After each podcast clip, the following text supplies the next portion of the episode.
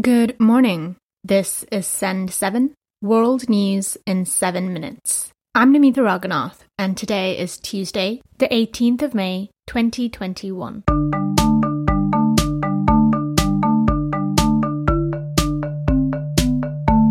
Starting in Asia today. In Israel, the military said Gaza fighters fired 60 rockets at Israeli cities yesterday. Hamas said its attacks were due to Israel's continued violence against Palestinians. At least 200 Palestinians, including 58 children, have been killed in the Gaza Strip since the latest violence began a week ago. The attacks on Gaza yesterday were some of the worst attacks seen in the last week. In Myanmar, voter fraud in the 2020 election has been rejected. It has been three months since the military in Myanmar took power in a coup. The Asian Network for Free Elections said the election results represented what the people of Myanmar wanted. The military justified its coup, saying there was voter fraud. However, the military showed no evidence of this. The vote was won by Aung San Suu Kyi's National League for Democracy. Ms. Suu Kyi and others elected were arrested on the 1st of February.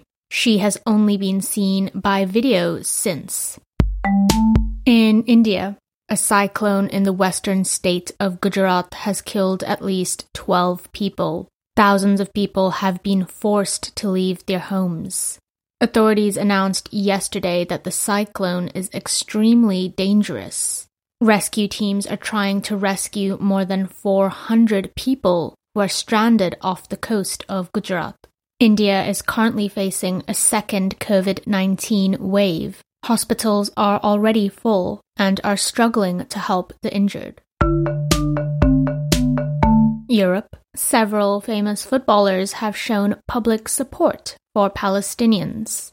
Footballers in the United Kingdom, Turkey, Chile, and elsewhere have pledged support for the Palestinian people. In a public demonstration, football club Leicester City stars Hamza Choudhury and Wesley Fofana held up the Palestinian flag as they celebrated their team's victory in the UK's FA Cup finals. In France, today President Emmanuel Macron will be holding a meeting with African leaders. Tyrone Seale, the spokesperson for South African President Cyril Ramaphosa, said the meeting was to support African countries who are struggling due to the pandemic. The purpose of the summit is to support the economic recovery of African countries that have been affected by the health and economic crisis caused by the COVID 19 pandemic. The summit also aims to foster investments in Africa and avert the risk of excessive debt. In the UK, Health Secretary Matt Hancock said that the vaccine could protect people against the Indian variant of COVID 19. However, he said it can spread easily among those who haven't had a jab. With this new Indian variant, if you're eligible for the jab, if you're over the age of 38, please come forward because we know that the jab protects you and we know that with a high degree of confidence that the jab will have an effect against this new variant too. The Americas. In Chile, a new constitution will be written to replace one made under the dictatorship of Augusto Pinochet.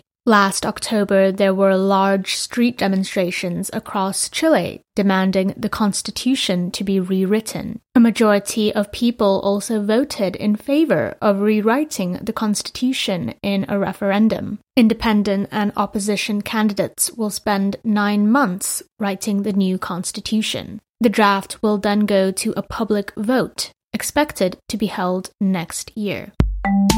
In the United States, the Supreme Court has agreed to consider a challenge against Mississippi's 15 week ban on abortion.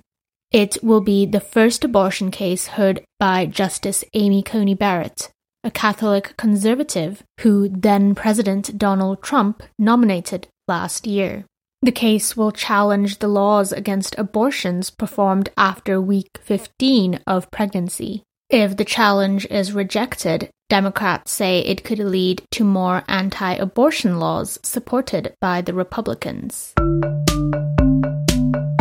Africa. In Tanzania, the government has been told to run a mass vaccination program against the coronavirus pandemic.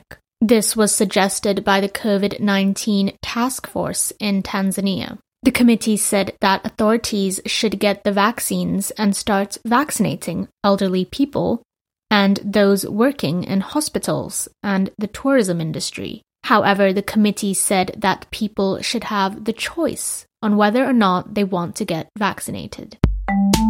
In South Africa, yesterday a corruption case against former President Jacob Zuma was delayed again. Mr. Zuma has been accused of fraud and money laundering involving a $2.5 billion deal to buy European military equipment. His lawyers say Mr. Zuma would plead not guilty when the hearing finally starts. And finally, in the United States, a tiger that was missing for a week after being seen walking around a neighborhood in Texas has finally been found. India, the nine month old Bengal tiger, was returned to police and said to be in good condition. India's new home is an animal sanctuary. And that's your world news in seven minutes. Find transcripts and more at send7.org. I'm Namita Raghunath, and tomorrow you will be with Stephen DeVincenzi. Have a great day.